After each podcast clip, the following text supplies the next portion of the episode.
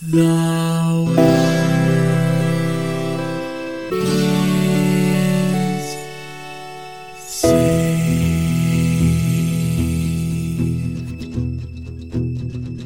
The living room's dark, save for light being cast from the big TV screen and the imminent sunrise that's teasing the once starry sky with whispers of morning.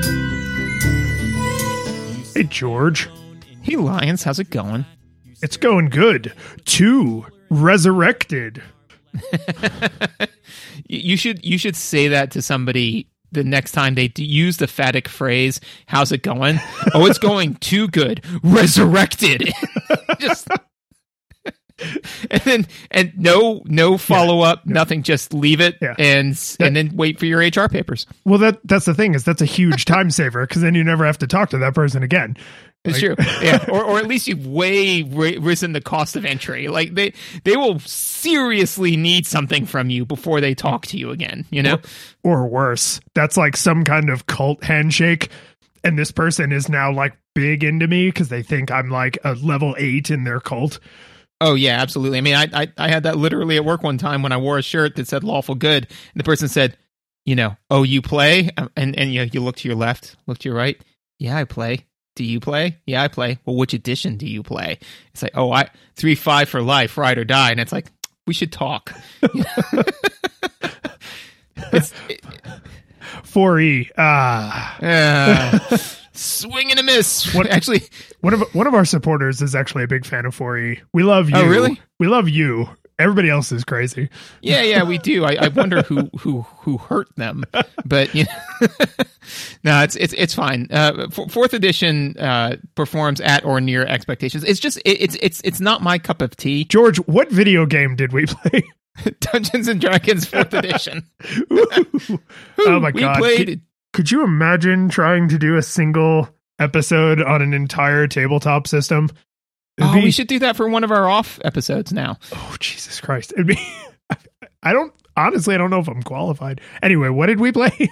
We played Diablo 2 Resurrected, The Reckoning. This time it's personal. So I want to say, up front. Sorry, because it would mean you have other addendums. That would mean that for Diablo 1 is this time it was professional. Next time it's personal. Sorry, continue. They don't really tell you what the hero's deal is in kind of either game, so maybe it was professional, maybe he's just like a hired hand, I don't know. Yeah, but this time, you know, Deckard Cain got kidnapped, and yeah, you know, so much more story, so much, we'll get to that. So I want to say up front, we played Diablo 2 Resurrected, but I am counting this for OG Diablo 2 for a few reasons. One is you can still play OG Diablo 2, but only if you actually still have your original CD keys. So like you can download it from Blizzard and you can install it, but you have to have, they don't sell CD keys for it anymore. And so anyone who is going to play this game today, even if you owned the game at the time, you probably didn't hang on to your CD key. So I felt pretty fine playing Resurrected because this is how anybody who plays it today is going to play it. Also, and this is the real important part, is I looked at a list of what are all the quality of life things they did in Resurrected, and none of them are core mechanical changes to the gameplay loop. So if we review this game and it was good, then the original was good. If we review this game and we think it was bad, it's because the original was bad, because there is nothing they did in the quality of life improvements that would make someone who did not like the original say, but Resurrected, where you auto pick up gold, now it's worth playing, right? There's just nothing like that in the game. And I do have a list somewhere, but once I saw how brief it was, I was like, I don't even care about this, because it's not enough to make a difference. And if you're a real hard ass, you can even play the game with original graphics and original audio and everything. So like this is as close to the original game as you can get without like pirating the CD keys or going into your parents' attic. So and we would never do that because we play all of our games legally and legitimately. So like all podcasters who review games, yes. Yes, absolutely. Yes, we are a like in Diablo, we are paladins, paragons of the law. Mm-hmm. Of virtue and ethics. And yeah, so what is your nostalgia experience? Oh, no. Game. Yeah, what's the game like? The Colophon or whatever. So this game originally came out June 28th, 2000, which is only like a couple years after the original. So they're like, oh, God, a machine that prints money. Make more of it, please. First game, crazy successful. This one went on to be even more successful, as you could tell, since they literally just re-released it. But if you have never played it, Diablo 2 is a direct sequel to the hit hack-and-slash role-playing game Diablo. The games are virtually indistinguishable from one another, except for how much more plus ultra Diablo 2 is. There's more classes, there's more story, there's more primevals, but you still just have the one camera angle. And what is your nostalgia experience for this? I borrowed this game from my neighbor, which I kind of forgot about, honestly. Like, he just had a lot of games, and so he was way older. He was like my older brother's age, and he was just very nice about letting me borrow games. And I realized when we went to sit down and play this, I was like, oh, I never owned this. So this is actually, now that I bought it to play, this is actually the first time I've owned this game, because in high school, when I was playing it for the first time, I was borrowing it. And then in college, when I was playing it on my roommate's computer. So I just never had to give anyone money for this game until now. So I played the ever-loving crap out of it for free. You know, it's interesting, too, because as much of a RPG fan as I am, it's interesting because I did not really get into RPGs until I was in high school. And there was one RPG that I got really into, which was Dungeons and Dragons. And that persists to this day. The way I got into Dungeons and Dragons was, and this is why we had all that Dungeons and Dragons stuff at the beginning, was because I was going to say this here. We're professional. So the reason why I got into Dungeons and Dragons is because a person that worked with my dad, who was in his 30s, so impossibly old by my standards at the time, he was into Dungeons and Dragons. So my dad would just drop me off at his house, where he, myself, his sister, and one other person would play D&D for like 8 hours at a pop, right? But then there would be occasionally where, you know, for whatever reason, either we started late or we ended early or something like that, and my dad wasn't coming to pick me up yet. So this, 36-year-old person, 40-year-old person that had, no real experience with kids was forced to entertain a 13-year-old. And he was really into computers. And so what did he have? He had Diablo 2. And so he's like, if you like crack, have you tried heroin? Because this has all of the D&D stuff just on a steady drip. And I remember just being so excited to play that game. And then I remember he said, I remember playing the Paladin a lot, and I was just like, oh man, I'm just gonna have prayer on all the time, because I'm just constantly healing. I remember specifically one time him leaning over my shoulder and saying, using prayer? Why won't you use thorns? Everybody kills themselves on you. And then just walked away. And, and so this time when we were doing that, I vowed to myself, I'm going to play the Paladin, and I'm going to do the Thorns Aura playthrough. Yes.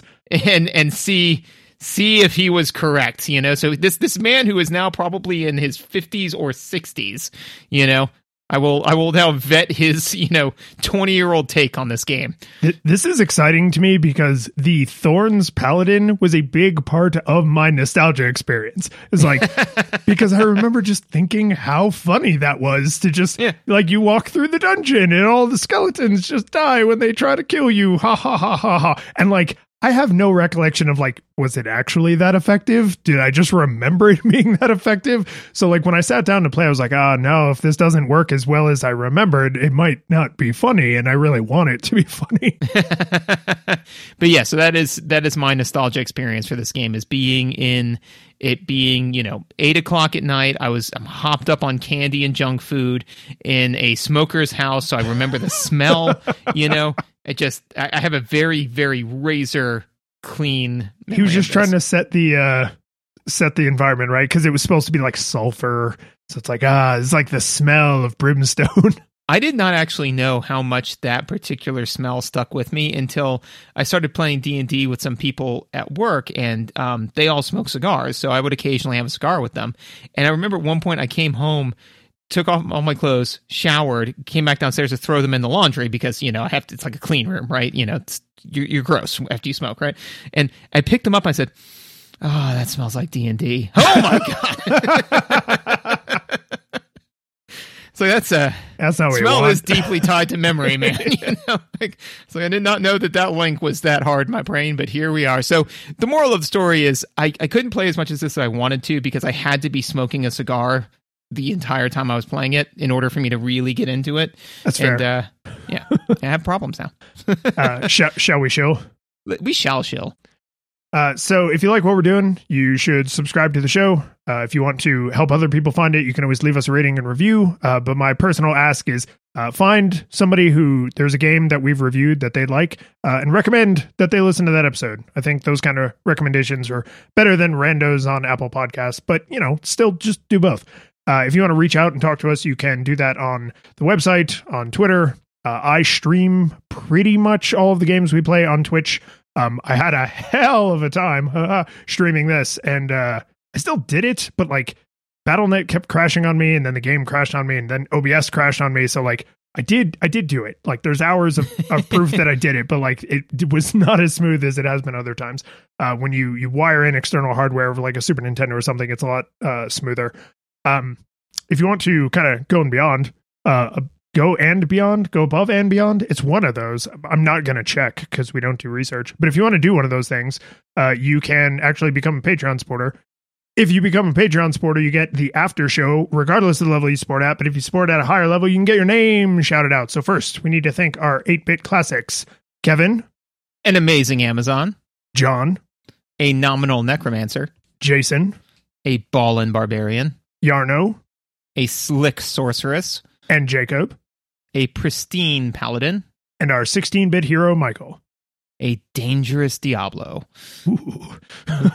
and also the $1,000 tier this month is for $1,000. Both Lions and I will attempt to max on the bench press, and we'll record it and send it to you.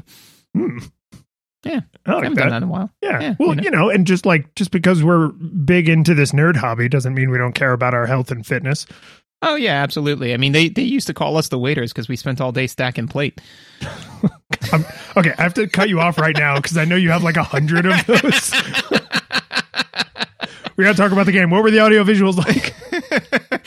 Shut up. Audio video. Yeah, no, it was good, man. It was as I remembered, which is, you know, I mean, and for me personally, aesthetically, I really walk the line between, you know, gritty realism versus fun, cartoony stuff. But given the tone of this game, I feel that the visual aesthetic plays in very, very nicely to it. You know, I feel like it is very gritty and realistic. It's not so gritty that it's like rubbing sandpaper over your eyes. But that being said, I think that it's in keep. It's not, what was that one game, that Rocket Rabbit game that we played on PlayStation? Oh God. I knew the name of it until you started butchering it. That game. Well, anyways, so that game was made of JPEGs. Yeah, it was. It is not PS1 gritty. It's jumping it's Jack Flash. There it is. Yep. Or jumping Flash. Jumping Jack Flash is a song. But yeah, that one. This was not that. I thought that they held up as well as I remember them. You know. Well, and did you toggle at all between old and new and old? I did. I played it with the new on mostly because it's nicer. But I did toggle it on and off, and I said, yeah, all right, you know, and then went to the new. So I kind of had the same experience. And the reason I settled on the new is because I'm playing on this large, beautiful monitor that I have, right? So I was like, if you are looking at this at the correct resolutions, it looks exactly like you remember, which is great. If you're looking at this at modern resolutions, it's a little pixely because it's all stretched out, but it still looks like everything is clear and readable, right? It just can't compete with the, you know, sexy 4K 60 frames of the modern one. But what I really appreciated is in the modern graphics, they didn't, I didn't notice, there's probably a lot of little subtle things, but it doesn't feel like they said like, oh, now we can also sneak in all these additional animations, and oh, now we can also sneak in all these additional particle effects and stuff. Like, things basically just look like when you flip on to, like, you remember when HD channels first came to cable, mm-hmm. and it was like, oh, this is like regular Nickelodeon, and this is HD Nickelodeon, this is regular news, and this is HD news. Like, it feels more like that, where it's just the exact same thing, but you've cleaned the crap off of your glasses, right? It's just a little cleaner and smoother. So I didn't really feel that bad playing most of the time with the better graphics. Well, and also too is it's like, again, you know, this is realistically the only way you're going to experience the game, you know? So it's like, again, it's not like, you know, you're talking to somebody and saying, you know, hey, have you played Diablo recently?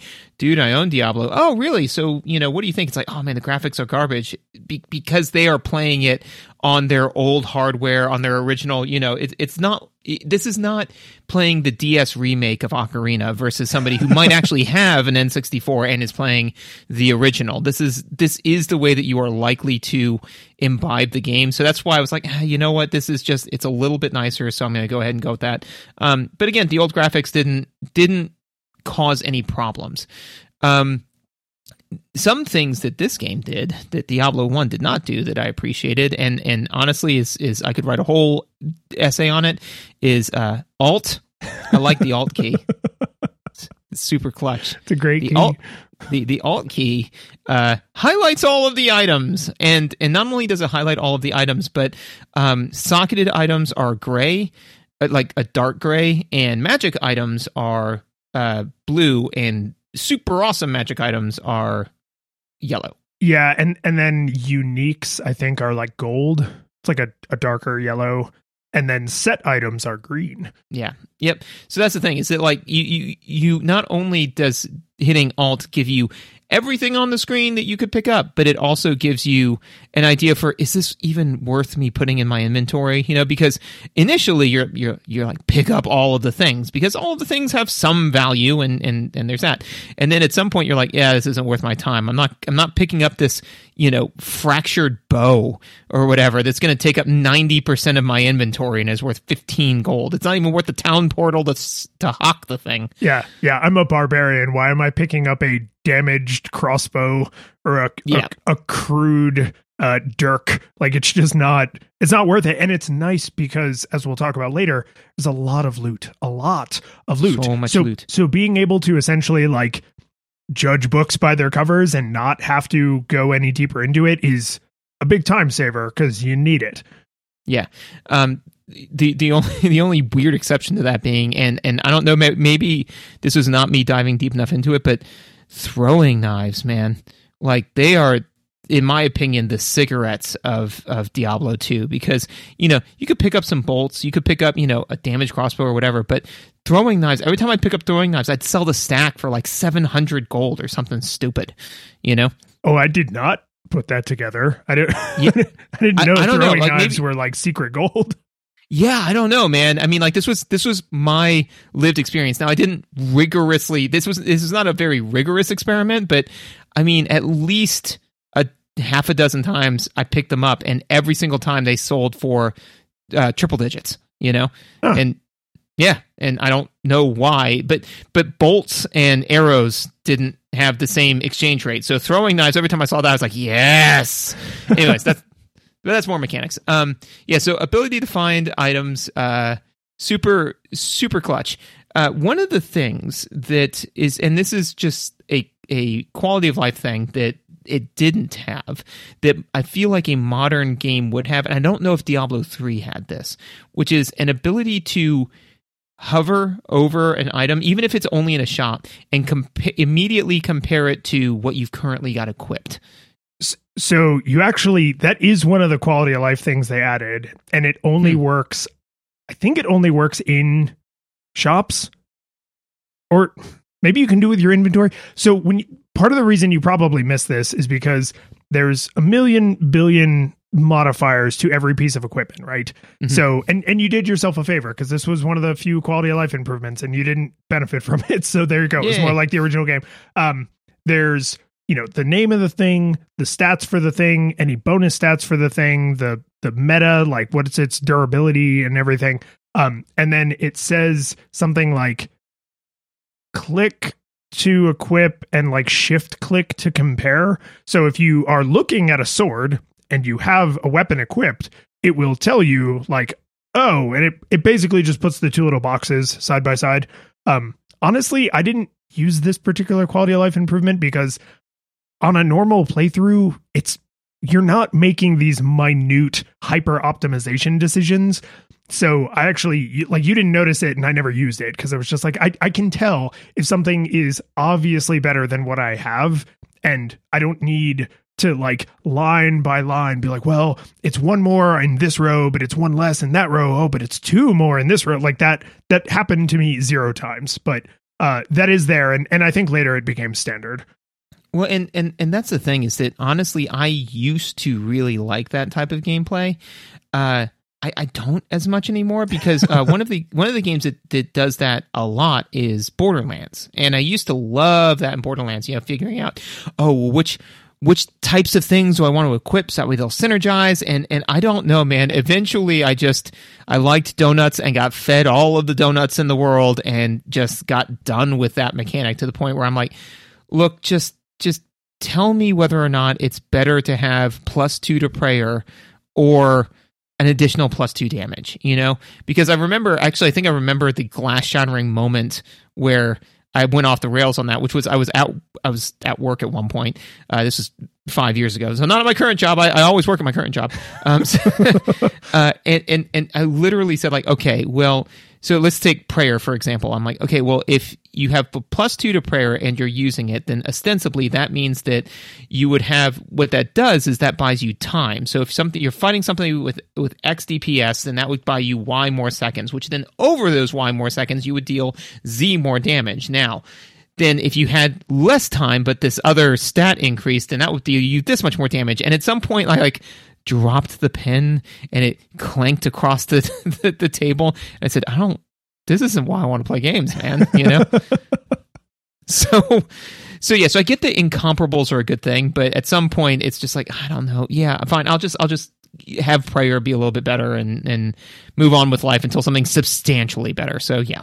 Well, and I do think that is an important, like, thing to know about yourself if you're going to play a looter shooter or a hack and slash RPG is, I need to understand the systems well enough that I can play the game and enjoy it. But if it's interfering with your life, maybe don't spend so much time hyper optimizing, like, well, this one does a tiny bit more damage, but this one has a slightly faster attack speed, so I should go out into the field and see what my actual, like, real life DPS is, like, not just the calculations. Like, nah, man, it's not why I play video games. It's not why you play video games. It's why some people play video games.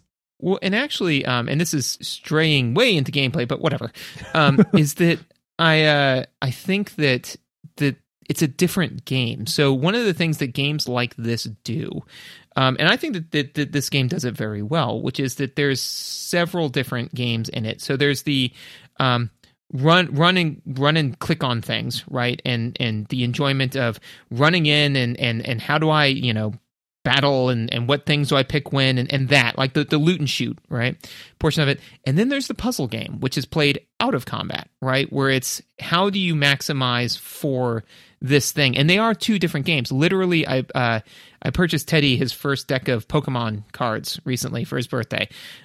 So we got like 3 starter decks, a fire deck, a dark deck, and an electric deck, right? And so we're playing it, and we also got, for like $5, I got like 100 common cards, right? Because I said, we need to get these common cards too, because first he is going to play the Pokemon game, then he is going to play the puzzle game of making a deck for a Pokemon game, which is a different game. Right. It's entirely its own thing. You don't ever have to play that game. You can, which is why some people don't. They buy pre-made awesome decks because what they want to do is optimize their play, not optimize the deck. You know, so this is that, right, where it's like you need to be aware of the fact that games like Diablo are actually two different games. And you don't have to like playing both of them. You can like, honestly, you can like really, really liking the puzzle aspect of it, play hours doing the puzzle, and then play, and then set it on the easiest difficulty so you can blaze through, get more loot, and, you know, like come back, right? And then play the puzzle some more. So anyways, I know that was very gameplay heavy, but yeah, it's I realized that I'm like, yeah, I don't like the puzzle part of the game. So anything that makes me play less of that part is good. Literally every time I was like, okay, my inventory is filled up and I have to like go to town and deal with that. I called it shopping. I was like, all right, time to go shopping. Cause it's like, that's about as serious as I was taking it. It's like, yeah, I have to buy food every week, but I'm not scrutinizing every single vegetable. Like if I need vegetables for this dish, then I need arrows, then I get arrows. Okay, I need to repair my armor, then I repair my armor. I'm not like, oh, but this other one is got magical repairability, and then I won't have to spend gold on repairing it. No, nope, don't care, can't care. Like just and I don't begrudge the people who do. Way back on the audio visuals. The map in this is a lot more detailed than the little quick map in Diablo 1, which 80 to 90% of the time, I think is a huge improvement. You just look at the map and you're like, oh, I can tell where doors are. I can tell where there's exits between floors. When there's like a special thing you have to care about, like a quest item or something, like that's highlighted. It's usually a great level of detail. Sometimes it is a great level of detail that blocks all of the action on the screen. And so like is it pronounced Karast, the jungle? I was toggling the map on and off a lot because I just couldn't see what the hell I was doing.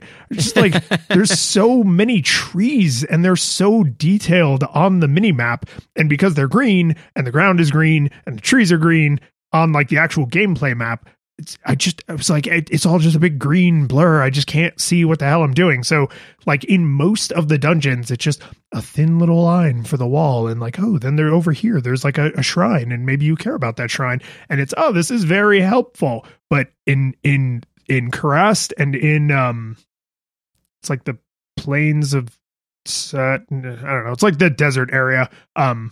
At the end of Act 2, when you're like looking for Tal Rasha's tomb, the rocks are like this pinkish reddish color, and they just kind of contrast in an obnoxious way with the yellow of the sand, and just makes everything like muddy and confusing. And I mean, it's not experience ruining, but most of the time the map is like useful, so you just leave it on. And then sometimes you're like on off, and it's one press, it's tab, right? So it's just like on off, on off, on off, on off. So I thought that was like, is an interesting problem, right? How much additional detail do you want to give in the mini map or maxi map? It's kind of big, takes up the whole screen. How much do you want to like in the overlay map to be useful, but to not be like a huge distraction?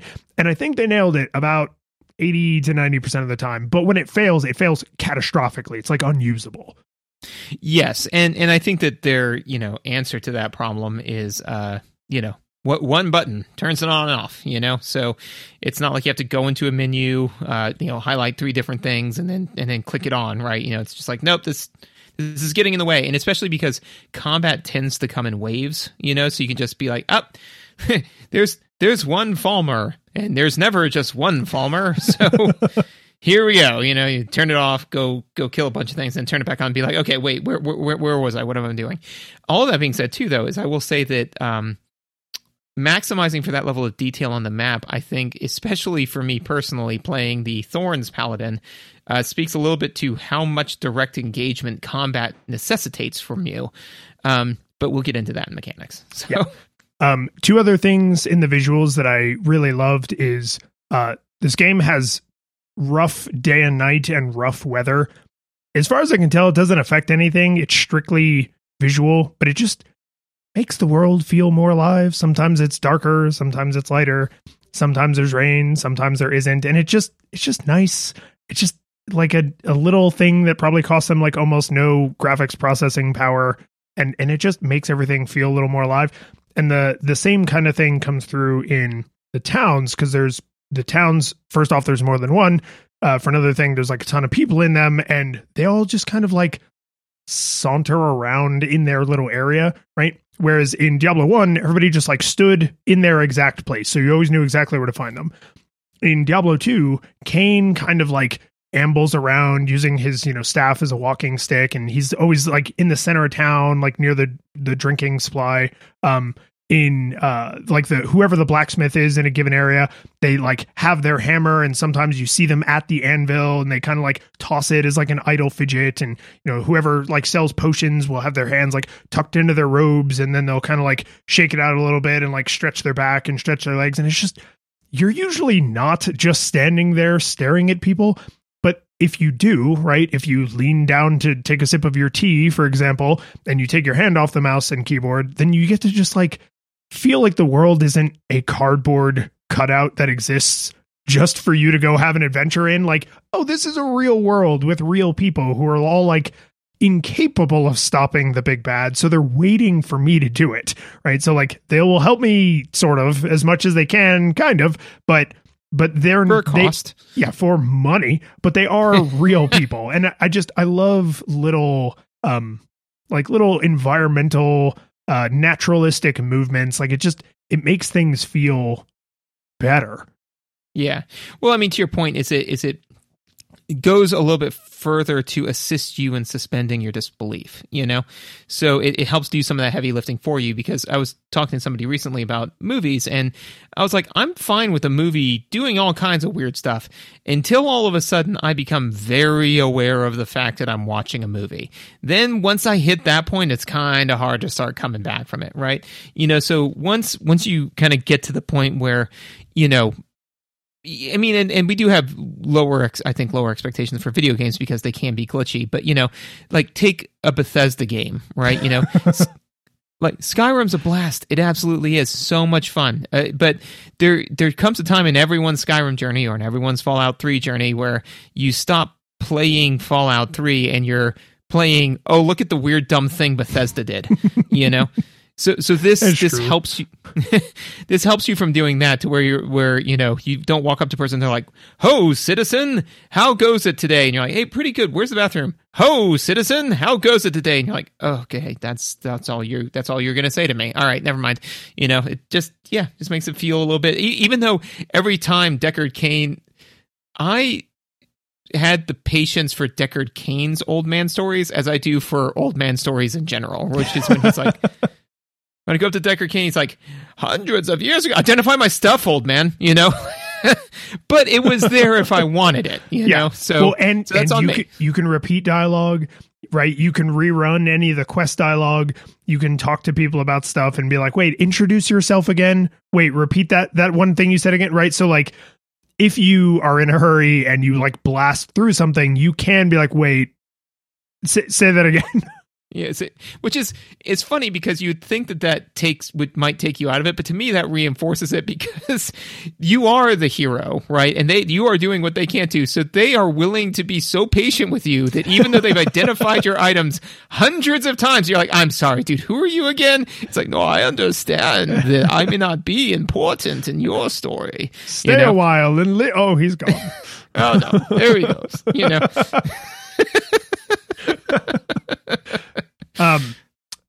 I wanted to talk more about the music.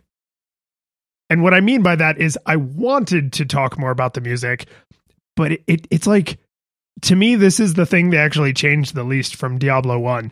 And we have a few people who are like professional musicians and like music teachers in the audience. So I am super sorry if I've just offended any of you.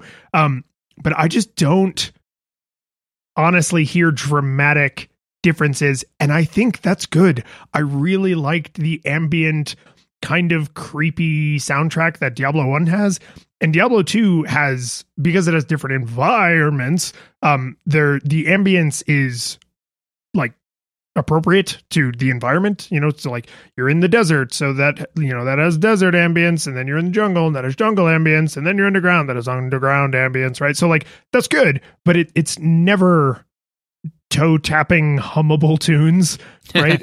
and that's not what I want from this. I want ambience, and I think Diablo 1 did that really well, and I think Diablo 2 does it basically the exact same performance. Agree. I have two other things that are just super short before gameplay. You got anything else in audio visuals? No, just the UI is pretty dense, but usable, and I think it relays all very important information. So, you know, that's good. Yeah, that also feels like it's similar to Diablo 1. There's just a lot. There's a lot of numbers. There's a lot of crap on screen.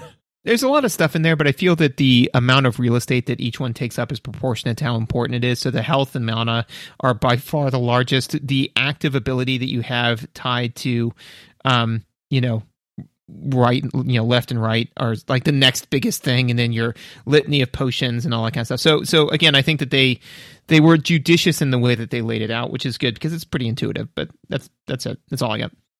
So my two minor things. One is Tyrael and Israel and whatever the other angels are. They have like these long, flowy blue wings. They're supposed to be angel wings because they're angels, but they're like these long, thin blue strands that kind of move independently, but never totally leave the shape of like an angel's wing, like a big, cartoony bird wing. They're stupid. I thought they were stupid when I was a kid, and as soon as Tyrael came on screen when I booted this game up, and because he's like in the opening cutscene. This game has cutscenes, lots of them. There's Tyrael's like he looks like a knight in armor with like a hood up, so you can't see his face. His wings are stupid. I don't like his wings. All the angels have wings like that. It is very stylized and artistic, but I surprisingly, a lot of my nostalgia for this game was apparently attached to my hatred of Tyrael's wing design, which was just a weird feeling to be like, I hated those when I was in high school and I hate them now.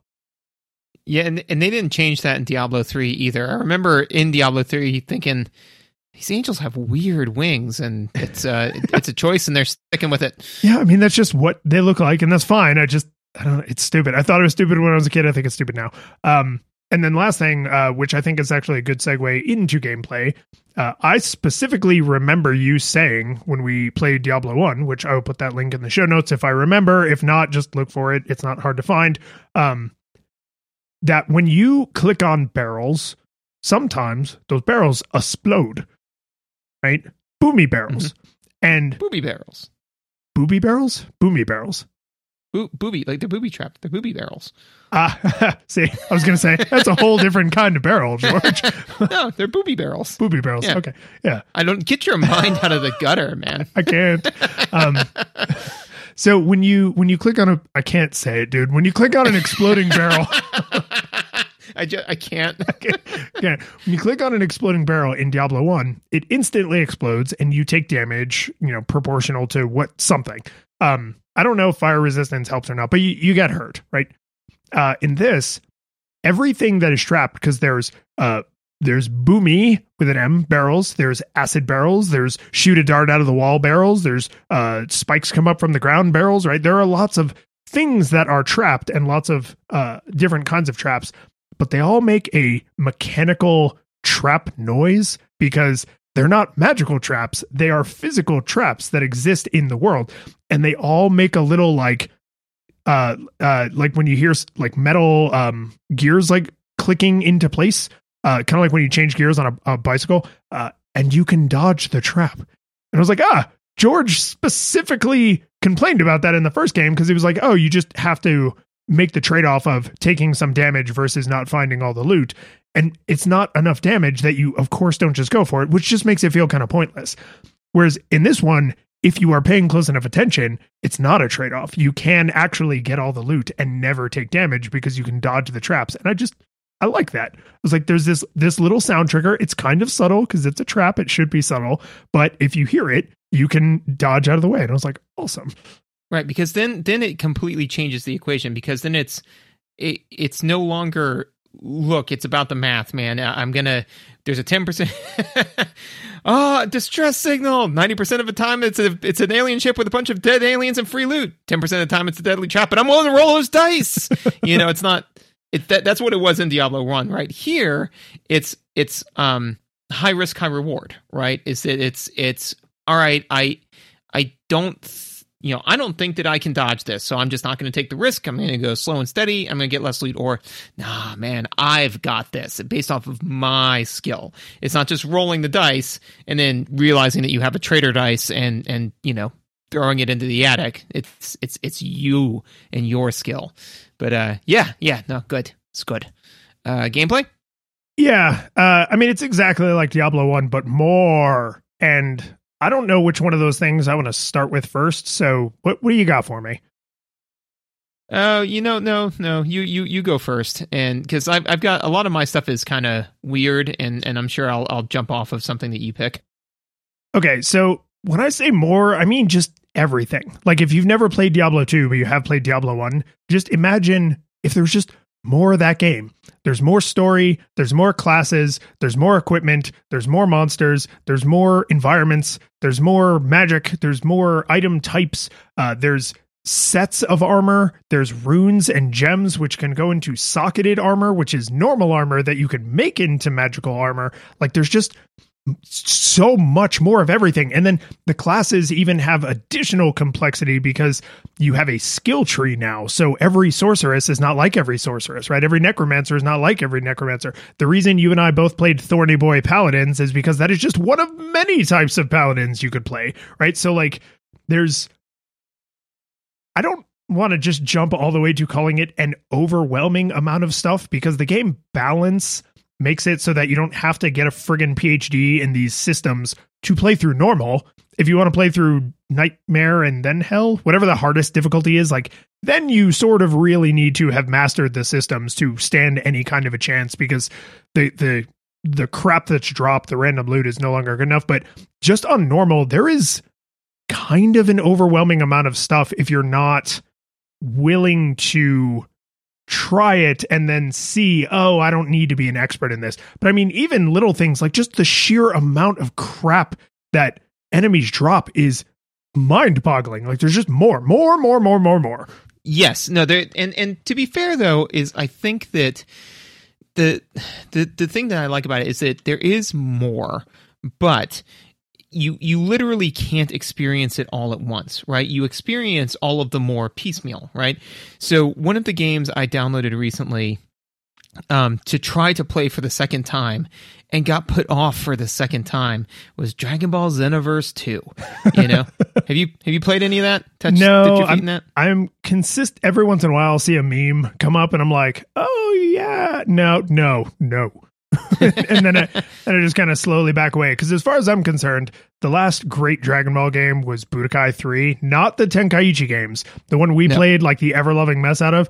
And if I never play another DBZ game, that will just be the best one forever. Yeah, and actually I replayed that one recently. It absolutely holds up. Yeah, and the new one, Dragon Ball Fighters, is actually pretty good.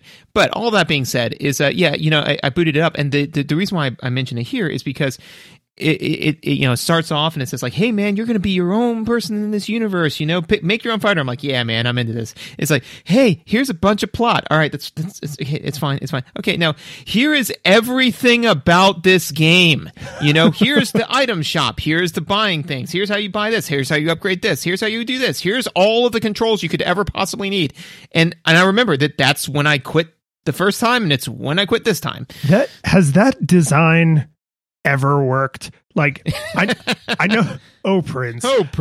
I know there was a time when front loading people with everything in the game was a thing that you just did, because video games were like board games and you had to read all the rules before you sat down to a board game, so you read all the rules before you sat down to a video game. But at that time, video games didn't have thousands of systems to them. Right. That's the critical piece, right? Is that before it was like, you know, here's how you play checkers, and here's everything you need to know about playing checkers. And now it's like, here's three-dimensional chess, here's fourth-dimensional chess. So first, we kind of needed to explain how time travel works.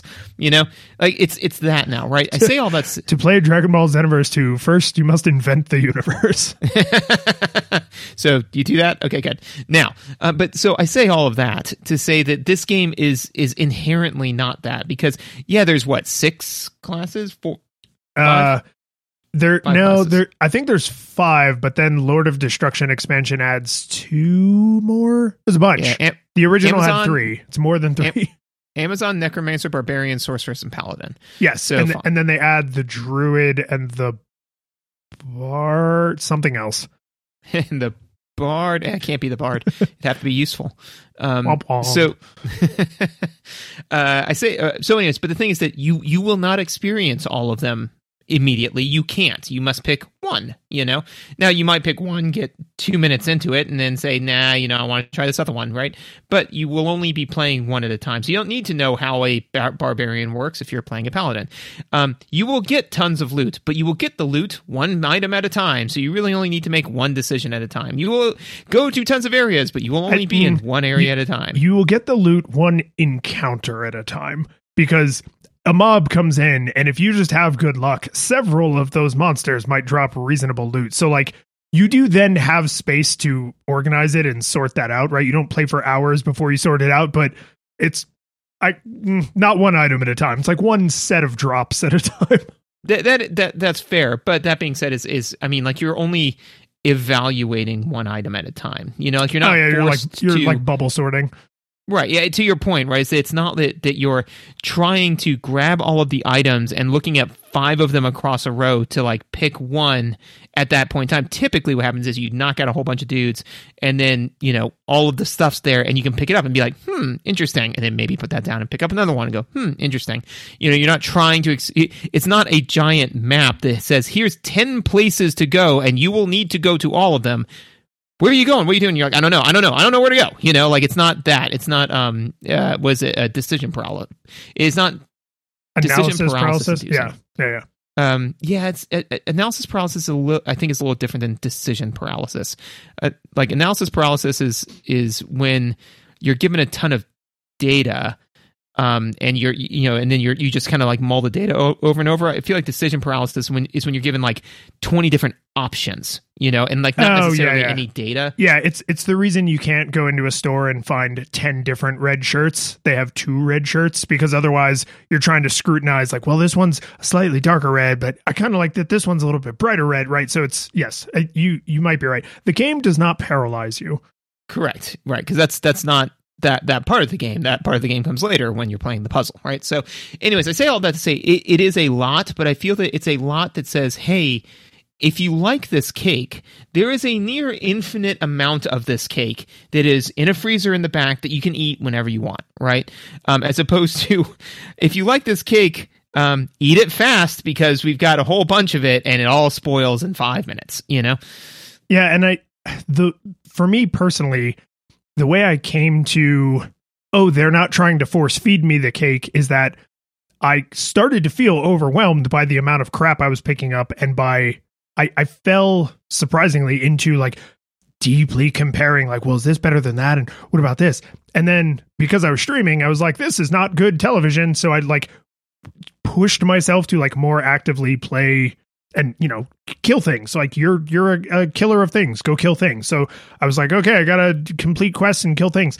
And then when I realized that these micro decisions were not having a dramatic swing on my ability to succeed or causing me to fail, then I was like, they didn't say I had to eat all this cake. They just said there is a near infinite amount of cake, right? And so once I arrived at the exact place you're talking about, then the overwhelming feeling lifted, and I was like, I could stop eating cake whenever I want. But at first, especially coming from Diablo 1, where, like, gear matters so much and levels matter so much, I did feel a lot of pressure I was like, oh crap, there's 5 bows that just dropped from that mob. Which one is the bowest bow in all of Bowington? And then when I realized that it doesn't really matter that much, I was like, okay. As long as I'm happy with the bow I have, then we're good, man. So that actually leads me to one of my notes, which is, intrinsic versus extrinsic rewards, right? So this game, in my personal opinion, leans heavily into an extrinsic reward system. Man, that's tough, because that implies that there are some intrinsic rewards to this. And I don't know. I mean, yeah, I guess, like, literally it can't be zero unless someone is, like, holding a gun to your head. But I mean, it's high fantasy gambling, right? Like, that's, you're not spending money, but it's like, what is the next loot drop? Like, I would say this game is borderline. If it's not 100% extrinsic motivation, it's close. It's really close, right? Because the thing is that when you actually, the way to think about it is if there were no levels and there was no loot, would you ever play this game? I mean, once. The story's good. I mean, but no, you'd read the novelization of it. You'd read a graphic novel of it. Like, there's no, you know. Yeah, I guess if the combat was slightly more real time. Mm-mm. No. Oh, okay, no. As it stands. As it stands. Probably not. No.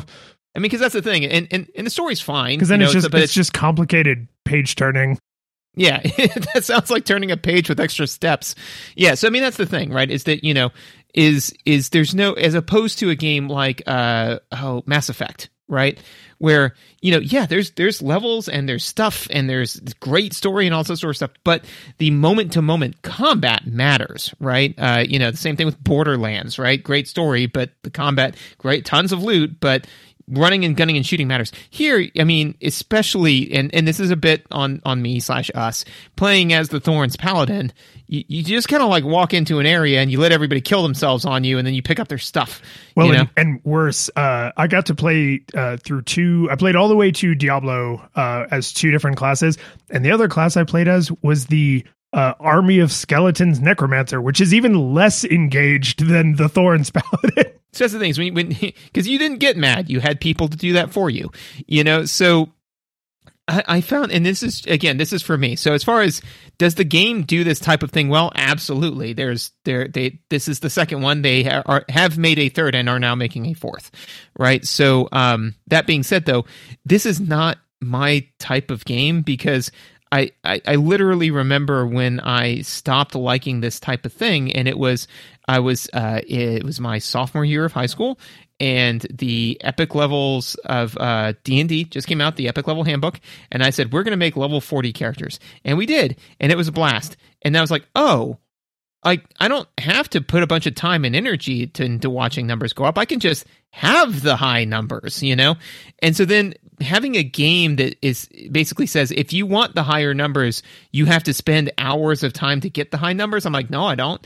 I can scratch that itch somewhere else, So in a game like this where the actual game loop is not very engaging, I find it a little tedious, Yeah, and this is where I think the story and the way you choose to play will make it very easy for a player to optimize the fun out of game, right? Because there's the different classes and then the different ways you can shape those classes. So we could have played a might paladin, right? Where you have to go in and beat every individual monster to death with your mighty warhammer, right? And we didn't. That's not what we chose to do. And what I think is, to the game's credit in terms of balancing, is you can optimize the fun out of the gameplay on normal difficulty, but then if you want to play Nightmare in Hell, optimizing the fun out of the game is the game. Is the game. Like that is what it becomes, is can I make a character that can even survive in this numbers skewed crap storm that Blizzard has created for me, this crap Blizzard, which is that's like the third game that some people are into. They're like, oh, the game is going to stack the deck way against me. Can I still hyper optimize every single system? Can I switch between these broken skills super fast because I have them all mapped keyboard shortcuts and survive? And that is not a game I enjoy. I agree. No, I mean, and to me, that is the difference between I like eating Philly cheesesteaks and I have engaged in a Philly cheesesteak eating contest. Those are not the same thing, So, I mean, yeah, to say I like playing Diablo and I like playing Diablo on nightmare mode, it's just like playing Doom on nightmare mode. It's like, well, you're basically playing a different game at that point. So that being said, is that the kind of, as I said, is that the combat loop is not challenging, and that so then basically a lot of the game comes down to the challenge of the game, in my own personal opinion, from what I saw, and again, maybe it changes a lot on higher difficulties, is the challenge of the game is the puzzle game of optimization of the character, right? So that has more to do with how well you fare in the game than the actual combat aspect of the game, right? So realistically, it's more like a soapbox derby. Once you build it and let it go at the top of the hill. Like you're kind of, you've done all you could do. Right. Yeah. So, I mean, there's, it's not quite that extreme, but it is to a degree where it's like, I have now made the character. How well do they fare, you know? As opposed to the way you would think of it. Like when you're watching somebody play, you're like, oh yeah, the game is about going in, smashing people's skulls and getting stuff. It's like, really it's more about taking all the stuff back to town, and between that and your character optimizing everything, and then you go back out and then just see how that build did, you know? Well, and the real cost is Diablo 1 was super light on story, but what I came to realize over our playthrough is it's just all ephemeral. Like, oh, you accidentally sold the great armor that your warrior was using? Kill him. Start a new one, right? And and Diablo 2 actually still sort of expects that. Like, the grand sweeping story is a thing you care about once, and then you skip it all. You hold down, left click to skip the cutscenes. You never let Cain get a word in edgewise. Identify my items, old man. Right? It's just like you basically go through the story. It is a good story, and it's well executed, and it's satisfying and interesting, and it's well acted because it's, you know, everybody's voice acted. But like you get to care about that once, because then everything sort of becomes numbers, but with visuals. So like I got all the way to Diablo, which is the Act 4 boss, because there's technically Diablo 2 Resurrected includes the Lord of Destruction expansion, which is where you get Act 5, and that's where you go and fight Baal, which I know is pronounced Baal, but it really just looks like it's Baal, and I want to say Baal, and I might say Baal by mistake. But so, you know, I got all the way to Diablo with my necromancer, and I didn't build him right. I didn't build him right, because the act bosses have powers that the like super monsters that you're fighting as you go through the act don't have. And so I got all the way to Diablo, and it was just like, well, I can grind endlessly because monsters don't scale with you, right? So I can now grind endlessly to get the skill points I need to essentially respec my necromancer, because you get one respec per game, and I had already used it. And so that character was essentially just dead to me. So because the game has a shared stash, he made a very generous donation to the church that my paladin worked for. And so that got my paladin off to a roaring start. And then he, you know, took up the torch and then went on, and I was able to kill Diablo with my Thorns paladin. But it was just like, oh, this isn't like a bug or a flaw or a balance problem. Like, this is the 10-hour way of the game teaching me, hey, the way you spec your necromancer doesn't work for this boss. It's like, yeah, that was an expensive lesson, game. But when you are expected to play the game on an endless loop for maybe hundreds of hours across dozens of characters, it's like, yeah, okay, you lost 10 hours on this necromancer. So what? That's an acceptable price in this universe. And that's like, oof.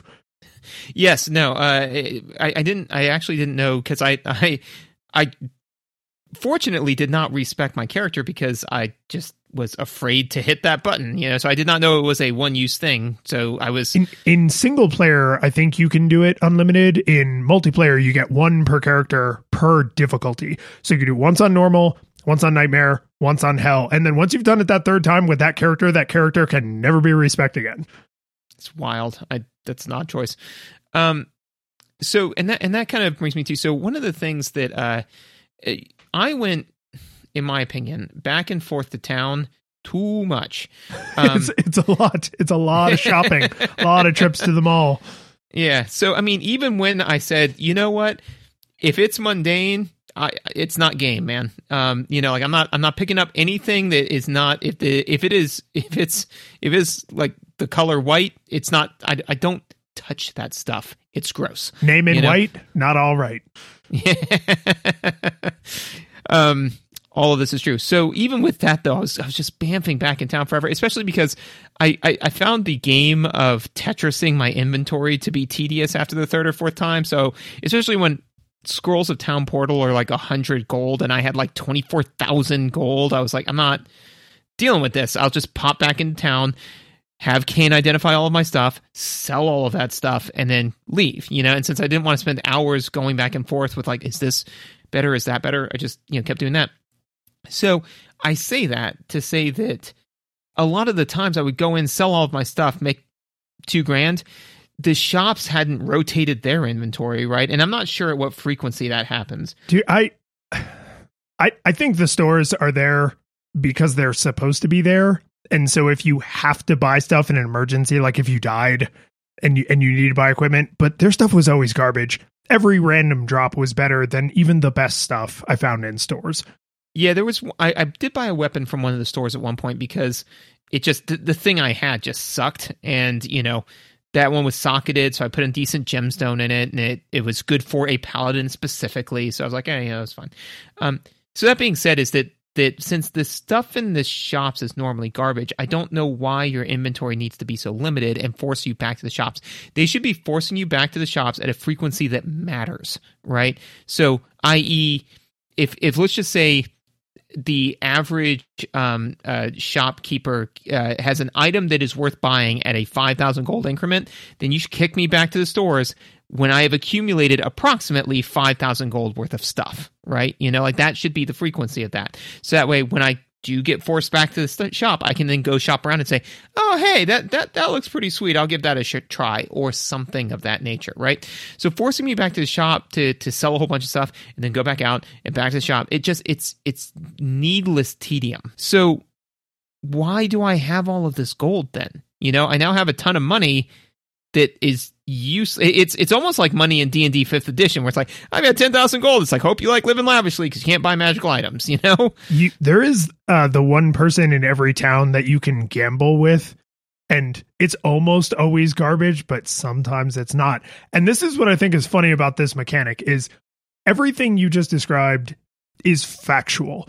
And the emotion that I think you were getting at is factual, because what they have optimize, or what they seem to have optimized for, is just the thrill of getting stuff. Not that it mechanically will serve a purpose 9 times out of 10. It's almost always you translate this found equipment into gold, right? So like, which then translates into nothing. But that's the thing, is it translates eventually, once you have enough money, it translates into gambling. So you cut out the middleman of killing monsters to gamble on the loot drop to literally just gambling directly in town. So you can, you know, if you consider like killing monsters is one way to pull the arm on the slot machine, giving money to the guy in town who lets you gamble is another way to pull the arm on the slot machine. So you can never be somewhere in Diablo where gambling is not allowed and encouraged, right? And I think if you took that out, right? If you went super extreme and you just said, characters don't have equipment. You have your stats and you have your skill tree, and that's how you get stronger, right? You combine skills in interesting ways and you pick which stats are going to get stronger, and that is how your avatar gets stronger.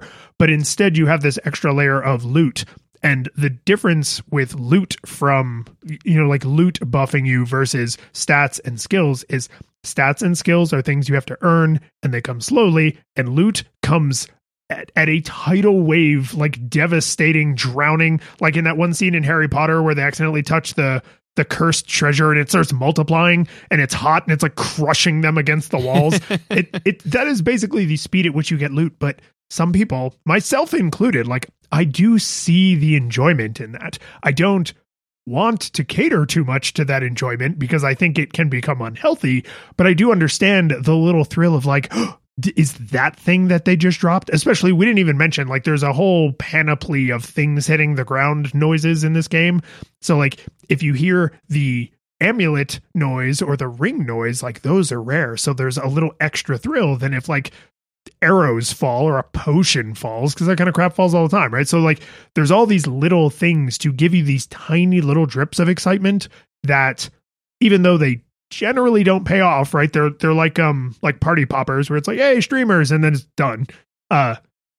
Without that, the whole game would be totally different. If you lifted that dopamine gambling drip out of this, it would not be Diablo. No, it's a Skinner box, and that's fine, you know, if you're willingly putting yourself in a Skinner box. But like, I and again, when I was young and I was introduced to this stuff, I absolutely loved the Skinner box, and at some point I managed to like say, I don't I'm not going to put myself into a Skinner box. And now when I start to recognize it, I like inherently kind of revile it because I'm like, no. I said I wasn't doing the plunger penis again.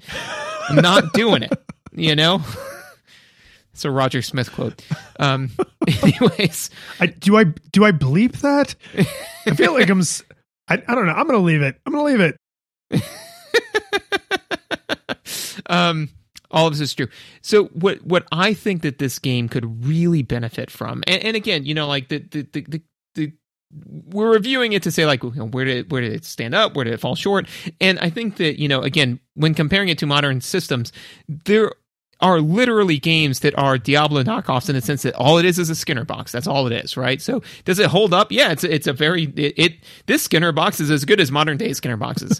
But if I were to give it notes, a crafting system would be cool, you know, a way, because and it could be, you know, let's just say that a normal item drops at like a 1% rate or something like that. So let's say if over 100 encounters, you are likely to get that item. It would take 200 encounters for you to get enough items and sell enough gold for you to craft that item. So it is less, you know, advantageous, but it does give you some control over your destiny to where it's like, oh, well, you know, if you're looking to craft this one, this sword that looks really awesome, like, oh man, I kind of want to build a build around that sword. It'd be so cool.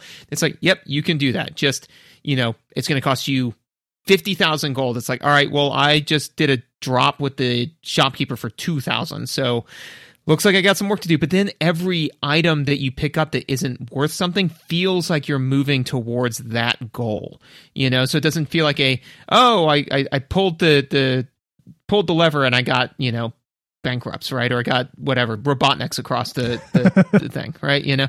I think that would just be kind of a nice way to, again, and it would just be another mini game. It's all mini games, right? So it'd just be another nice little mini game, but that mini game I would actually like to play.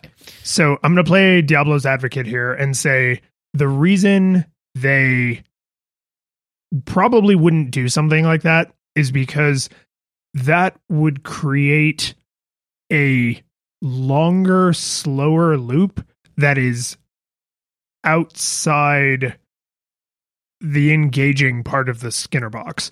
So here's what I mean by that. There are items that are either literally only usable by a certain class or only make sense to be used by a certain class. So like, oh, I have this mace, and yes, anyone can swing this mace, but it buffs these certain paladin skills, right? And then there's some things that it's like literally only a necromancer can equip this or only a sorceress can equip this. So you find that stuff all the damn time. And because you have a shared stash, you can take things you find and put them in the shared stash, and now you are incentivized to also be running a druid and also be running a barbarian and also be running a whatever, right? So now you're doing that, and then you take that loop of, you know, Skinner boxing across multiple character types, and you take that and you scale it to the internet, and now I'm not just Skinner boxing across multiple character types, I'm Skinner boxing across multiple character types. And they all live a secret sublife as a merchant, right? Because now you play, and you prefer to play a Thorns Paladin because that's just super fun class to play. But you know that I also have a Bony Boy Necromancer that I think is super fun to play. So because we're friends, if you find something that's really good for a Necromancer, you will hold on to it so that when we are playing together, you can be like, oh, by the way, I found this wand that's really good for Necromancer, and toss it to me, right? And then instead of doing crafting, you have this like social merchant layer that's kind of laid on top of the game, because just like Diablo 1 has a single player mode, but it's really meant to be played online, Diablo 2 leans into that way harder, which makes sense, right? When you consider when this game came out in the year 2000, like more people had the internet and more people were playing video games online. So like to lean hard into how do we make this system that's single player scale to multiplayer, that's how you share the Skinner box load, right? You find something cool for a class I'm playing, so you give that to me. I found something cool for a class you're playing, so I give that to you. And so we're still playing the single player game, but we're playing it like kind of in parallel and like supporting each other. If they had systems like crafting, you'd be like, well, I don't I don't want to go play online with other people. Like, I will just kill 2,000 boars until I have enough boar tusks to make the great boar tusk shield, and then I'll have it. Instead of saying, like, you know, going into the center of town and doing the, you know, wood for sheep, right? And like, I'm not saying one is right and one is wrong, but I think it feels clear which one they chose to optimize for. There's a certain amount of skinnerboxing you do alone, and then the way they scale that up is skinnerbox with friends. Sure, and again, you know, if you really want to lean hard into the skinnerbox, then that's the way to do it. Well, and actually, too, this speaks to, and I'm going to butcher this a little bit, but this does speak to something I saw one time, which is it was actually a video on hyperinflation in MMORPGs, right? I think I might know what you're talking about, but go on. So basically, the idea is that MMOs, right? That this one being one, right? Because it can be played online, right? Part of the issue is that how do you keep value in a currency when anyone can print money, right? And I believe it's gems. So long story short is that the Diablo 2 community realized relatively early in this game that gold's worthless, and so they actually stopped using it as currency and started using, I think, gems or something else. They started using a third currency. So, like, for example, if you said, hey, I've got this awesome bony boy, you know, like, item, like, do you want it? It's like, yeah, sure, I'll give you 10,000 gold. No, there is no amount of gold you can give me that will make me give you this, but I will trade you for this particular item type, you know? Yes. Yeah, it's not a pure barter system, because they still were using a type of currency, but it's like currency plus, right? It's bartering is very common, but there's still this other thing that kind of can be used like money, even though money exists. It's an alternate currency, right? So it's like saying, you know, hey, the Russian ruble has hit hyperinflation, so all rubles are now worthless. But if you have British pounds, I will trade you in those, you know? So, like, you need to go get British pounds because they're rare. But also, like, 60% of the time, business is done in the pound sterling, but 40% of the time, it is just a direct trade. Like, I have a Jeep and you have a Ferrari, and even though a Ferrari is more valuable than a Jeep, you want a Jeep and I want a Ferrari. And so we don't go to that third good, like, we don't rely exclusively on currency, which is, I think, makes the economy even more, like, speculative and random, because it's like, oh, I think I have a really rare thing, so I'm going to hold on to it and not convert it into currency because I think it is more valuable than the currency. You know what I mean? Yeah.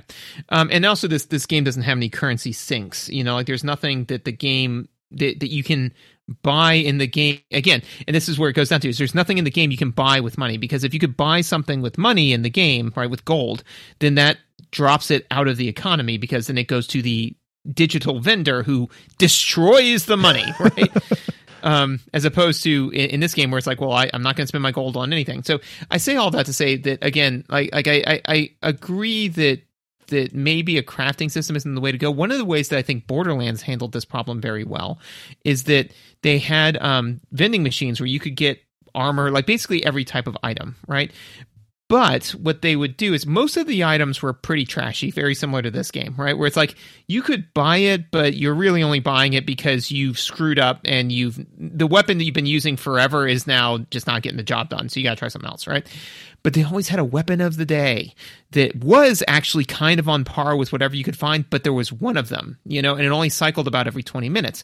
So what that did was it was a great money sink, because you would just throw money at that to see how well it played. But it did what I think this game could benefit from, which is, and again, this requires the ability to infinitely respec your character, but try a different play style, right? So if it's like, oh man, you know, there's this super rare item set, whatever, but it's not for a Thorns Paladin, it's for a Might Paladin.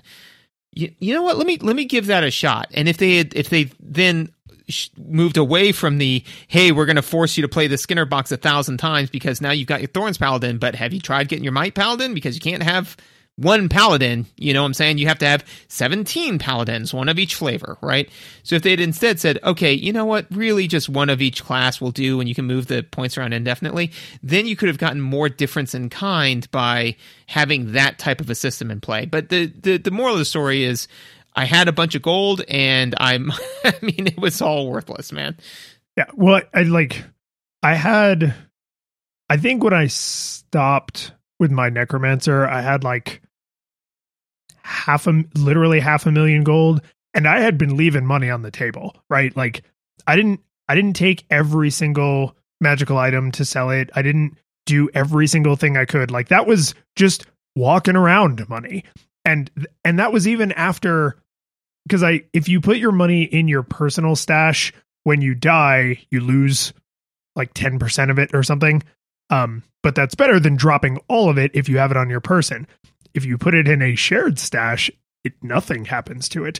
So once I realized that, I was like, oh, now my money is all in like a friggin' Caribbean secret no tax account. So, you know, I threw myself at Diablo a few times, and I just couldn't beat him with the way I'd spec my necromancer, but it wasn't even costing me anything except time, right? So like all of the in-game penalties had been essentially thwarted, which further devalued the currency, because I was like, now I'm not even at risk of losing this thing that wouldn't harm me if I lost it. So it is weird to basically the only thing I ever spent money on where I felt like I need to have money available to do this was to resurrect my mercenary. And just as a tangent into that, this is one of the additions that I actually big thumbs up on. I think the inclusion of set items is more Skinner box fodder, and the inclusion of gems and runes is more Skinner box fodder. And that's not bad. It's just more, right? The inclusion of the mercenaries, and especially because there's different types, and within each act, there's different types. It's a nice new system that felt like, oh, there's some interesting synergies I could do here, right? Because like my necromancer had I forget what they're called, but the mercenaries from Act 2, they basically have a paladin aura, but they only have one. So it's like, oh, do you want one that will make you hit harder? Do you want one that will heal you a little bit? Do you want one that will make you take less damage? And so you can now hyper spec into one thing because this person is like covering your weakness, which feels like the entire point of having a teammate, right? I'm good at this. They're good at that. We work together. And when you then switch your class, like maybe they need a different mercenary, and maybe you like, oh, these enemies are, you know, fire enemies, so I'm going to go and get a sorceress that has ice magic, right? And you can kind of like move that around a little bit in a way. It's not as flexible or powerful as like completely respecking a character, but it does give you a little bit more like, oh crap, I hyper optimized for fire magic. I could really benefit from some ice magic, so I will go get a mercenary who has ice magic, and then that will help me through this part. And it is one of the few inclusions in the game that I'm like, no real notes. Like I like the mercenary system, and I like calling them hirelings. Fair enough. I have just a couple of other, two other moderate things. One of them is, what is the point of durability in this game? It's there to give you something to spend your gold on. Exactly. It is, but it's not enough. It's not enough of a money sink, right? No. So it's just another, again, you know, so one, your inventory is too small, so you have to go back to town way more often than realistically you should need to, right? And then when you go there, it's just one other place you have to go. You know, you go to the person, because they make you go back to town so often to exchange your stuff. You go to the person, you sell all your stuff, you go to the blacksmith, you click the button that says, and thank God there's a button that says, heal all of my inventory, because if they made me click on each individual one, I'd be actually frustrated. But it's like, yeah, man, that just cost you 50 gold. I'm like, out of the 25,000. Okay, so who cares? Like, didn't even notice it was gone. Yeah, right. I mean, like, I just, you know, I mean, it's literally like somebody being like, hey, man, that's $5. Here's a 50. Just don't just forever leave me alone about this, you know. So yeah, so to me, it was.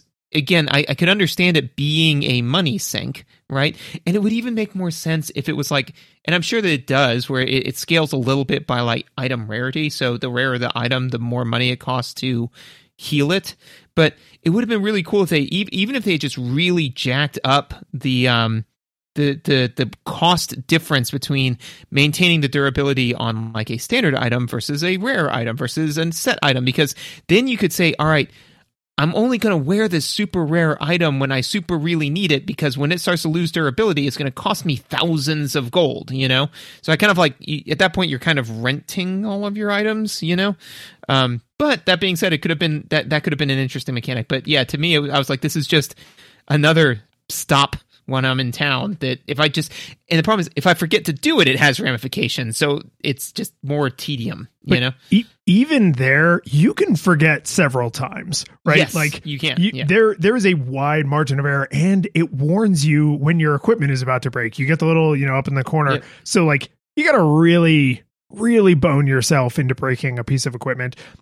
Someplace I think they actually do the like pressure really well is with the way potions restore health, like on a timer, right? They don't instantly restore all of your health. Yeah, rejuvenation potions do, but that adds a little bit of tactics to combat, especially if you were playing a melee character, because you need to not die, right? And like we were both playing Thorns Paladin, so like we need to get hit, right? So like you. By the end of the game, you have a belt that can hold, I think, 12 or 16 potions, like some ludicrous number of potions, right? So if you have a bunch of super potions, they will restore all of your health every single time, but will they restore it as fast as you are getting murdered, right? Like, are you weak against fire? And every once in a while, this demon happens to use like a breath weapon that's a fire attack. So you could survive several hits from their melee attack, but how low are you going to let your life go before you throw that potion so that it starts refilling your health?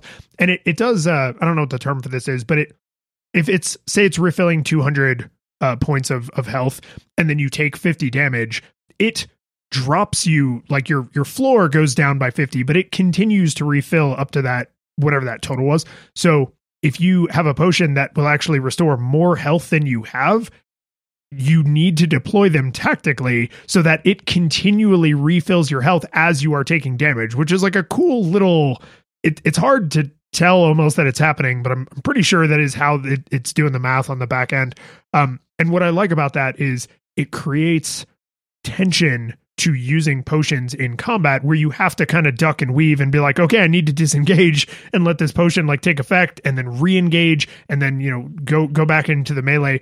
And that's a cool little loop where the like time pressure and the tactical pressure matters, whereas like durability feels like a pointless chore that zero times in the, I put a non-trivial, I mean, this is our first game that we played for a full month, like on the new schedule, right? I put a non-trivial amount of time into this game, right? I played through two characters all the way to, you know, the epilogue. Like I put a fair amount of time into this for a game we're reviewing, and zero times did durability ever matter, ever. Like, it was just a thing you did.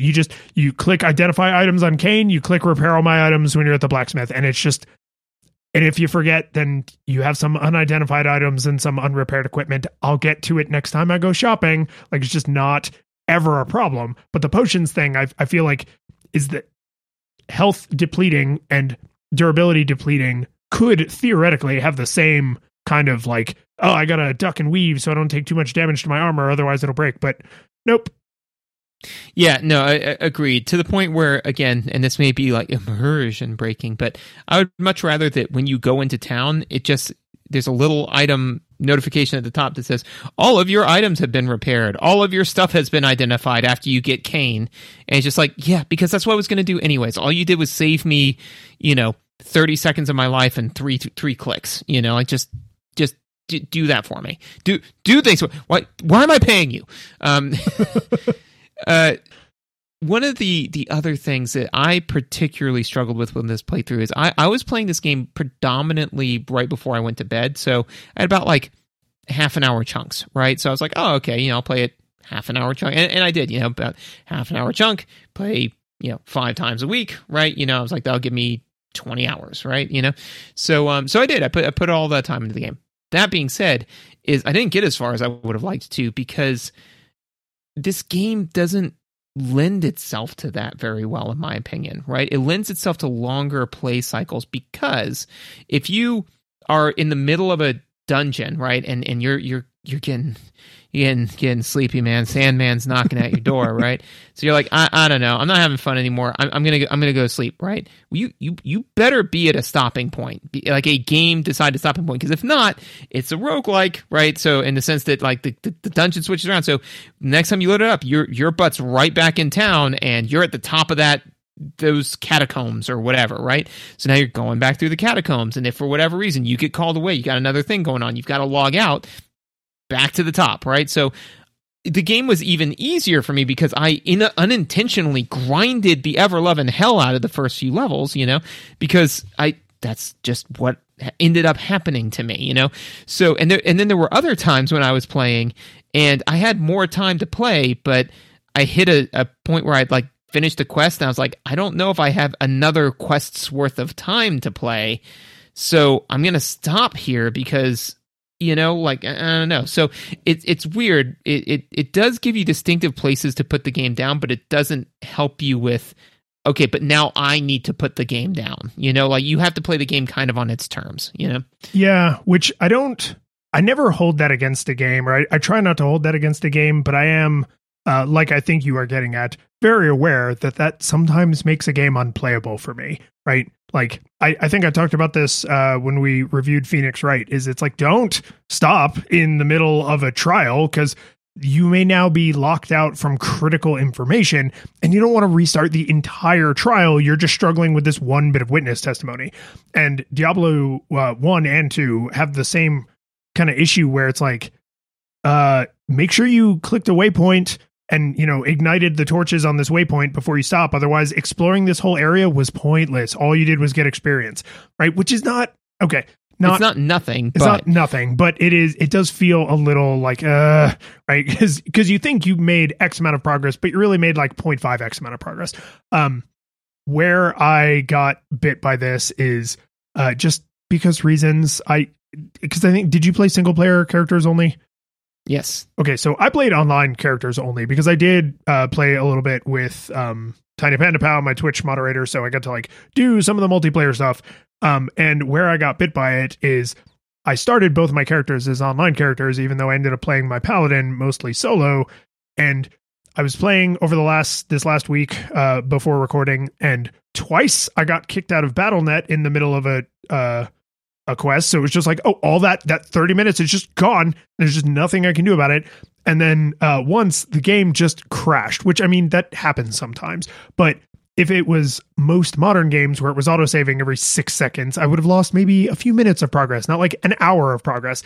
And what brought this to light for me was kind of the one of the other facets of the problem you're talking about is this game has quests in a more formal way because there's more story than Diablo 1 had, right? It's not just like, oh, hey, you killed this big bad. We're happy about that. That was a quest you didn't even know you were embarking on, right? Because the quest in Diablo 1 is kill Diablo. And everything you do along the way is either an obstacle to killing Diablo or in service of getting to and killing Diablo, but they're not like, there's no narrative. Not really. In this game, there's a lot of narrative, and a lot of the quests are, go get this thing to do this other thing to put inside the Horadric Cube so that you can transmute it into this fourth thing. And then, whoa, and then you can go over here and then you can punch this demon right in the schnoz. And that's fine. But one of the times the games crashed on me, I was literally in the room with one of the MacGuffins and I just hadn't picked it up yet. Because when you change stuff in your inventory, it is saving your character silently constantly. So if I just gotten that stupid thing into my inventory, even though when it crashed out I would have lost all the dungeon progress, I would have at least had the MacGuffin. But I didn't have the MacGuffin. I was just in the room where the chest with the MacGuffin was. And so I was just like, but now I have to not only explore that entire dungeon again, but I have to get all the way to it. So I have to go to the nearest waypoint, find the dungeon because it's roguelike, explore the dungeon because it's a roguelike, and then get the MacGuffin, which is fine because I will get more loot and I will get more experience, but it's frustrating because I didn't die, right? I didn't make a mistake. I didn't go into the wrong dungeon because there's lots of optional like single floor dungeons you can explore just to get more experience. I just got kicked off Battle.net, and that's like No, Blizzard, that was your fault. Like when I load the game, this right. What are you gonna do, Blizzard, to make this right? Yeah, when I load the game, the MacGuffin should just be in my inventory. There should be a little menu that's like, which MacGuffin did we just screw you out of? I should be able to select it. All of them? Yeah, killing Baal. Yeah, that's what I was doing. That's what I was working on. We'll send you back to that fight as a level 20 paladin. You see, there's that good monkey paw stuff, man. But yes, yeah, so that was the other big meaty note that I had, which was, you know, again, just the way that it saves, and again, so it's you know, a double-edged sword, right? Is that you know, it's nice that it's roguelike because, you know, you never get bored at the dungeons, especially if you're going to make somebody have 7 different paladins, one with each different build, right? You can't make them go through that same dungeon 50,000 times. They'll lose their mind, right?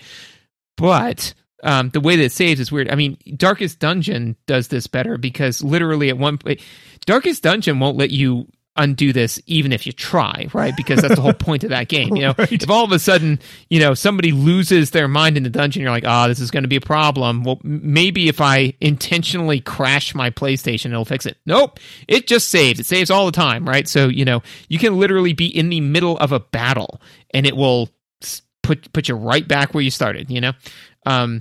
This, and so you can save and quit at any point, right? So, and I think that this is, again, very doable in the sense that, you know, there's a certain expectation when you're online with friends that, yeah, if you quit out, then you're going to miss some stuff, right?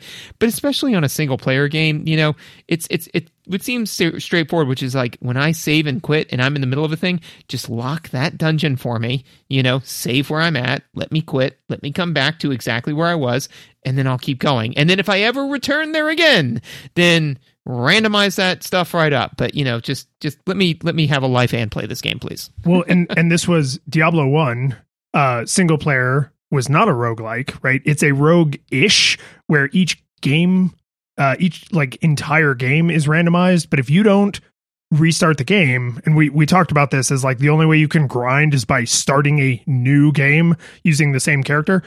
Diablo 2 removes that bit of confusion, but at the cost of exactly what you're saying is you can't now save in the middle of a dungeon. You can't just stop and walk away, even in single player mode, because just like with Diablo 1, single player mode is really just training wheels for multiplayer. They wanted you to be playing online with other people because that social layer takes some of the bitter taste off of the Skinner box, right? Like, or worse, that social aspect of it makes you feel that you owe your teammates to continue playing the Skinner box, right? Yeah. So it doesn't. It's a spoonful of sugar, right? It forces the medicine down. No, what it does is it puts a drug addict in with other drug addicts. It makes sure that you're doing drugs with other people, so that way they keep you hooked on drugs. Yeah. So good game though. The last thing I will say about that, because we've been harping on the Skinner box aspect of this a lot, is the most critical thing that they did not do with this game originally or in Resurrected, and that they didn't do until Diablo Immortal, and Diablo Immortal can go die in a fire, is you pay for this game once and then you're done. Yep. You don't have to pay to play online. There is no mechanism by which to give Blizzard money to get better equipment, right? You can't rich kid your way to victory. And so if you say, I like gambling, but I don't want to lose my house, right?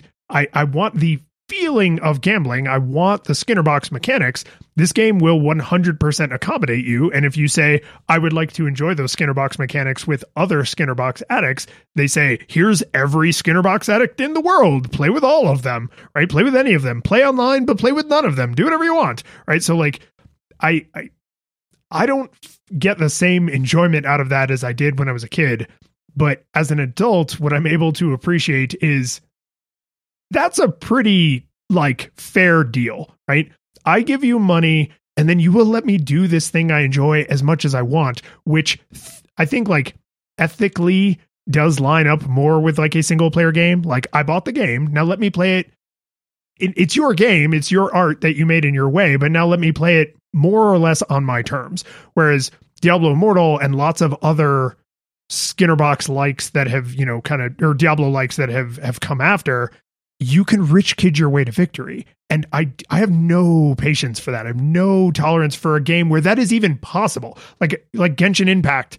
A lot of people are like, I think you even said like, oh, yeah, I checked it out. Like, I'm going to see what it's about. And I was just like, oh, game has a bunch of gacha mechanics. Nope, not interested, because I just know that deep down, they will never truly design a game that can just be fun on its own terms. It will always, there's this that's a real drug addict, right? That's a real recovered alcoholic. There's this specter of like, but you could give us more money. And it's like, no, I just want to play the game. And it's like, hey man, you play the game.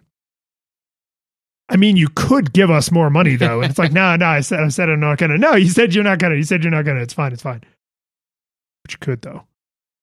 You always could. And I think that to your point, right, is that I think that back when this game came out, the idea of like a Genshin Impact, which, you know, it's fine, man. It's just a little, it's good.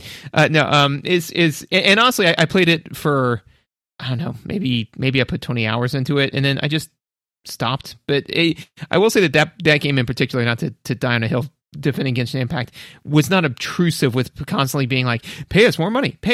You know, I have played games where, you know, it is very much so, hey man, that's fine, and you hit what everyone calls a paywall, right, where it's basically the game becomes unplayable unless you start paying. But it's only $1, man. You're like, yeah, I'll put $1 into it. And then all of a sudden the paywall is like $50, you know, like over time, right? And I think that's where this type of game ultimately led historically. But at the time, it was like, hey man, we found a way to hack your brain so that way you love playing our game, you know? So what does that mean? It means you're going to talk it up to your friends and we're going to sell more copies of it. But then we're done, you know? Then eventually people are like, oh wait, but what if we could keep selling them stuff? It's like, promote that man, you know? So incentivize that employee. So this game is the person who is creating extra strength opioids for outpatient surgeries, right? And then, you know, so somebody in a plaid suit, you know, outside of a pharmacy said, "Hey, what if we just give them to people that didn't go through surgery?" It's they like, also wait have money. So, yeah, you got anything else? The one other thing I wanted to mention, just because we had both complained a little bit about it in Diablo 1, and it is unchanged in Diablo 2, but I heard that they've actually changed this in Diablo 3 and are planning to further tweak it in Diablo 4, is the developers, I didn't look into this, somebody in Twitch chat explained this to me, the developers apparently were aware that, like, Scrolls of Identify and Scrolls of Town Portal are, like, kind of stupid, and the way you can like spam potions, like you can keep your inventory open and essentially have an entire inventory full of potions, right? So you can just spam healing potions and take down challenges you have no business taking down, because you're stim packing yourself to victory, right? It's not great. And some people they just see you walking in with a dialysis machine, but it's filled with potion, you know, and it's yes. Like, yeah, you know, it's like, let's do this thing, Diablo. Yeah. Come on. It's like, dude, you don't look well. I'm fine. Fine. It's none of your business. Don't tell me how to live my life, you dead bastard. But I'm not going to take advice on living from a dead man. There it is. Right. There's the quote. Yeah, that was the one. It took, what was that? Three iterations. That's not bad. Yeah, it's not bad. It's good workshopping. So I was willing to do that with what I could fit in my belt, right? So I would potion spam with what I could fit in my belt, but some people will potion spam with what they could fit in their whole inventory, plus the inside of their Horadric Cube, which gives you 12 more inventory slots. So like they'll really push that mechanic. And apparently in Diablo 3, you just have a thing that has a cooldown timer, and so you can't abuse it, right? You have to, health is a resource you have to manage, but you can't hook yourself up to a dialysis machine. And I think Town Portals and Scrolls of Identify also went the same route, where it was like, this is a thing you can do. We're not going to make you manage Scrolls of Town Portal, because that is just, they are essentially free because gold is so abundant and monsters drop them. Like, I never, ever was afraid of running out of Scrolls of Town Portal ever. And once you get Cain, Scrolls of Identify are pointless. Yeah. Yeah. Then they become completely obsolete. Yeah. In Diablo 3, I think they use health orbs too, which is a good mechanic, because then you have to kill things before you can get health back, you know? So, but yeah. So, what do you think, man? Hold up. Yeah, I mean, even though we just complained a lot about like we're old now and we don't get the same enjoyment out of Skinner boxes as we did when we were in high school and college, like, yes, like this game is probably one of the most faithful like remasters I've ever seen for a game that arguably didn't even need to be remastered. Like, it's the reason the list of quality of life improvements is so short is because and they didn't really need it right the first time. Yeah, they didn't really need to change that much. And it's not that this formula has no room for improvement. Like, personally, I have come to like the looter shooter more than the hack and slash because the looter shooter is more real time. And even though I suck at FPSs, as I have said many times, buddy, come on, champ. Like, but I find that gameplay to be more enjoyable because there's my stuff and then there's me, and those two things work in tandem, right? Mega Man X is a great example of this. The upgrades are super clutch and it's really, really hard to play the game without them. But even if you get all the hard tanks, you get all the sub tanks, and get the armor upgrade, if you just stand there and let them shoot you, you will die, right? So like you still have to play the game, even if you get all the stuff. A game like you can't do it. Build a Thorns Mega Man. You cannot. Not yet. No, there's three more Mega Man X games. God, probably in Mega Man 6. You know, I mean, looking at the way the series went. But yeah, anyways, that's maybe not the point. But in a game like Borderlands, the loot matters so much, but you playing the game also really matters. And I have come to prefer that balance. But if you care a lot more about the gambling aspect, man, Diablo 2 is just the drug that keeps on drugging. So like, if you played this game and you remember it fondly and you want to go back to it, yes, 100%. No nostalgia goggles are required because it is exactly like you remember it. If you've never tried it and you're like, oh yeah, I like Diablo 1, but I never got around to playing Diablo 2. Like, yes, totally. It is more of Diablo. But it is no longer a taste that I'm as fond of as I once was. And that's a little sad, but like as a piece of art, yeah, no nostalgia goggles required. I completely agree with you, despite the fact that I basically spent the last hour and a half picking it apart and saying that all the things I didn't like about this game, all of those things hold up. So, I mean, that's the thing, is that the question isn't whether or not the game holds up with time. It does. The thing is that the game hasn't changed. I have, right? So, like, the game absolutely is exactly what you think it was. I just don't like it anymore, So it's just kind of like saying, hey, do you like, gummy bears? And it's like, those gummy bears, it is the exact same recipe that they have been using for the last 20 years.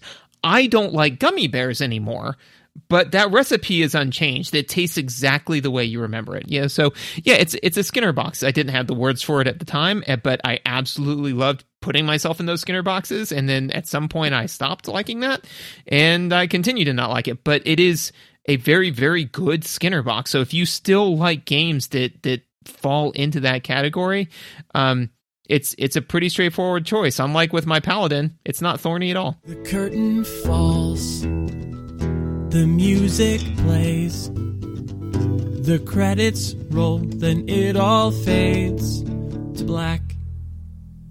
And you're left by yourself. The fanfare is gone. There's no player two there by your side to share victories won. But as you slowly progress down the hall to your bed, a few great events leak back into your head from the time that you spent traversing the land, battling evil, fighting the darkness, just sword in hand. Your memories creeping with the edge of a smile.